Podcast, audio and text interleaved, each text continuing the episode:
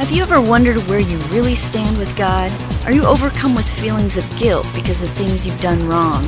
Are you tired of religion that focuses on rules that you can't keep? Have we got good news for you? It's time to listen in on some casual conversation with Mike Kapler and Joel Brzezinski and discover what true freedom is all about. This is Growing in Grace. Well, howdy. Come on in. Make yourself at home here. This is like the Mayberry of Christian podcasts. I mean, just relax. Just be yourself. No, we need a new whistler. We should have had the theme song ready to go. The Andy Griffith Show for you young whippersnappers out there.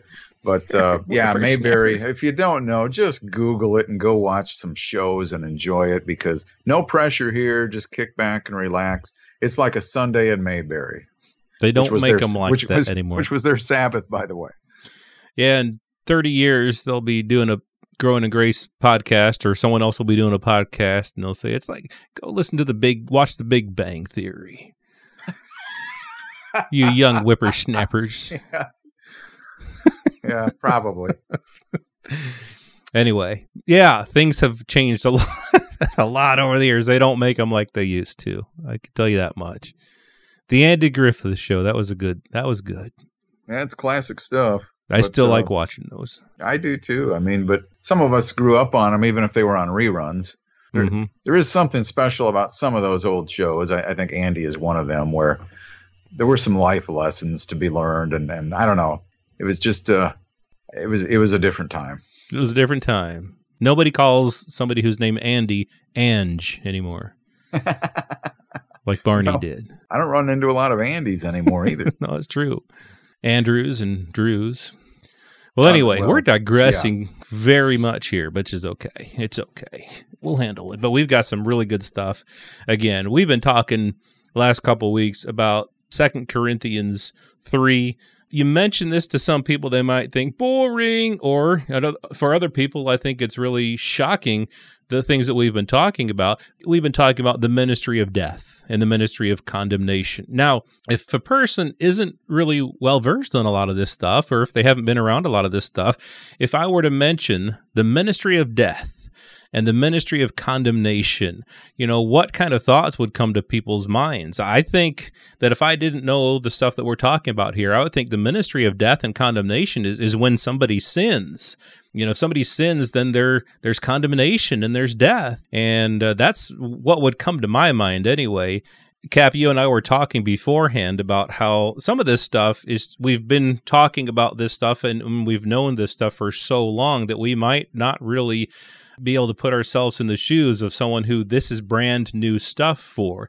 The ministry of death and the ministry of condemnation was the law, God's law. Now, go back and listen to the last couple of podcasts and read for yourselves in 2 Corinthians 3, what we're talking about here. But that's contrasted with the ministry of the Spirit, which is the ministry of life, which is the new covenant, which has nothing to do with our behavior. It has nothing to do with sin. It has nothing to do with any of our deeds. It even calls it the ministry of righteousness. And that ministry, the new covenant, the ministry of righteousness. We're not righteous because of our deeds. We're not righteous because of anything we've done, but it's the ministry of the Holy Spirit in us. And that's the new covenant, contrasted here in a large way in 2 Corinthians 3. And so Paul talks about, again, the last couple of weeks on the podcast, we've been talking about how that old covenant had glory, but that glory came to an end. And it was replaced with what is permanent, and that's this ministry of life, this ministry of the Holy Spirit, the new covenant that we're in, and there is no more condemnation. And the reason for that is because we could look at a lot of things. There's so many places to go here, and we do want to get into maybe some of the end of chapter 3 of 2 Corinthians, but Cap, you had talked to me about Romans 8:1. There is therefore now no condemnation for those who are in Christ Jesus. But why? Well, as we've talked about the last couple of weeks, because that ministry, the ministry of condemnation, came to an end. And that's a great cross-reference. Romans 8, starting with verse 1, because a lot of Christians hear this one I'm not sure if they hear it within the proper context or not, but it's a great verse. You mentioned being well-versed. We also talked about being well-chaptered. But anyway, side note there. So yeah, there's no condemnation now for those who are in Christ Jesus. Why? Because the ministry of condemnation, the commandments that were written on stone, and the rest of the law that came with it that was written with ink, has come to an end, as we've been talking about in 2 Corinthians chapter 3. No condemnation for those who are in Christ, because the ministry of condemnation no longer exists per se. It faded, it came to an end, and was replaced with something permanent, the ministry of righteousness, the ministry of the Spirit. Verse 2 of Romans 8, for the law of the Spirit, here's the law we're under, not the Mosaic law, the law of the Spirit of life in Christ Jesus. If you don't have that memorized, get her down. The law of the Spirit of life in Christ Jesus has set you free from the law of sin and death. The law of sin and death, what was that? The Mosaic law. For what that law could not do, weak as it was through the flesh, God did, sending his Son in the likeness of sinful flesh as an offering for sin. He, Jesus, condemned sin in the flesh so that the requirement of the law might be fulfilled in us. So, Jesus did it all. He did it on our behalf. He fulfilled the law. The ministry of condemnation came to an end. Another great cross-reference with 2 Corinthians 3 is something you alluded to, I think, last week, Joel. It comes from Galatians chapter 4, right around verses 21 through 26, something like that. Paul referred to the two different covenants, and the one that came from Mount Sinai gave birth to bondage. What came from Mount Sinai? Those commandments that were written on stone. And so you see, some people, like you said, Joel, some people who aren't well-versed or well-chaptered have not heard this, even though they may have been in church all of their lives, maybe even a good Bible-believing evangelical church, and they've never heard about the ministry of condemnation and death. And yet, here we are. It's right here. And it's been replaced with something better and permanent, the ministry of the Spirit. I know there's a lot of fear out there in legalistic circles about teaching this sort of thing. Number one, they don't know much about it. Number two, they're afraid that people are going to say, well, I can go out and do whatever I want. We don't have to follow the Ten Commandments anymore. Well, we're not saying that you go against the commandments. As Joel has mentioned a couple of times over the last few weeks, we're not saying that the law is bad, that there's something wrong with the law. We're not saying that the law is evil. But the law could not give us life. It was written in stone and with ink, but it was not flexible. It required a standard of perfection that no human could live up to. It did not offer grace.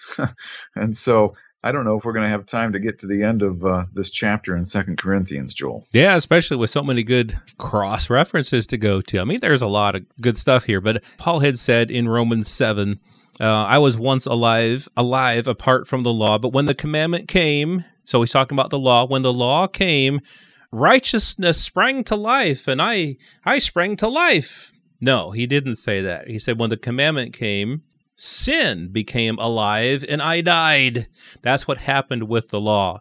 And this commandment, which was to result in life, proved to result in death for me. So the law is the ministry of death, condemnation, bondage, like you just read there in Galatians 4. In Romans 3, Paul says that the purpose of the law was to make all of the world guilty before God. That's the ministry of the law, again, contrasted with the ministry of life, which is the new covenant. And in 2 Corinthians 3, it says, verse 12, since we have such a hope, we are very bold. Now, you didn't have hope with the old covenant, because nobody could do it. Nobody had ever kept it. But since we have such hope, he says, we are very bold, not like Moses, who would put a veil over his face so that the Israelites might not gaze at the outcome of what was being brought to an end. There's a lot right there. But their minds were hardened, for to this day, when they read the old covenant, Now, he's specifically talking here about Jews, but I think a lot of this can be applied to people in the church today. When they read the Old Covenant, that same veil remains unlifted because only through Christ is it taken away. When you are reading the law, when you're thinking that the law is life, when you're thinking that the law is a guideline for Christian living, there's a veil lying over your heart. You need to turn to the Lord. It says, yes, to this day, whenever Moses is read, a veil lies over their hearts. But when one turns to the Lord, the veil is removed. Now, the Lord is the Spirit, and where the Spirit of the Lord is, there is freedom. And I think that goes along with Romans 8:2 that you were talking about. For the law of the Spirit of life in Christ Jesus has set you free from the law of sin and death. So under the Old Covenant, there was no freedom. And under the New Covenant, the Lord is Spirit, and where the Spirit of the Lord is, there is freedom. Well, you did say a mouthful there, but that was wrapping up 2 Corinthians chapter 3, a verse that we hope a chapter we hope that our listeners will get more familiar with if you're not already. But I think you're right. I think there are a lot of people who may hear the Old Covenant read. That's not always a bad thing, by the way, but if they're hearing it out of context and are applying it in a way to some of the ways you just mentioned, Joel, as if they're supposed to be pursuing the law and thinking that it's going to bring life and mixing some of that was for Israel with Christianity today. Look, we as Gentiles, non-Jewish people, were never under that law to begin with, and to think somehow we're now being brought into it when it was the ministry of death and condemnation. Isn't that something, by the way? The ministry of death and condemnation with those commandments written on stone. And then we, from the earliest age in our church classrooms, we begin trying to teach kids to memorize that. No wonder people get messed up and are not in church today. True. So we, with unveiled face, beholding the glory of the Lord, are being transformed into the same image from one degree of glory to another. For this comes from the Lord, who is the Spirit. And that wraps up 2 Corinthians chapter 3. And sometimes it's always interesting to see what happens after that. Therefore, 2 Corinthians 4, having this ministry by the mercy of God, we do not lose heart. And so that's the good news here, is that we are under something so much more permanent, so much more better, the ministry of life and freedom that the law could not give. You know, unfortunately, a lot of times it gets mixed into Christian teaching, and it leaves people in a place of potential hopelessness, or at least fear and concern about wondering where they stand with God. And no Christian should ever feel that way. Yeah, it wasn't meant to be that way. Indeed, God did not intend for us to feel condemnation and to be in spiritual bondage. We'll spend perhaps one more week on this subject of spiritual bondage, spiritual slavery, talking about how Paul talked about bondage having to do with the law. That which came from Mount Sinai gave birth to bondage. What came from Mount Sinai? You know what came from Mount Sinai.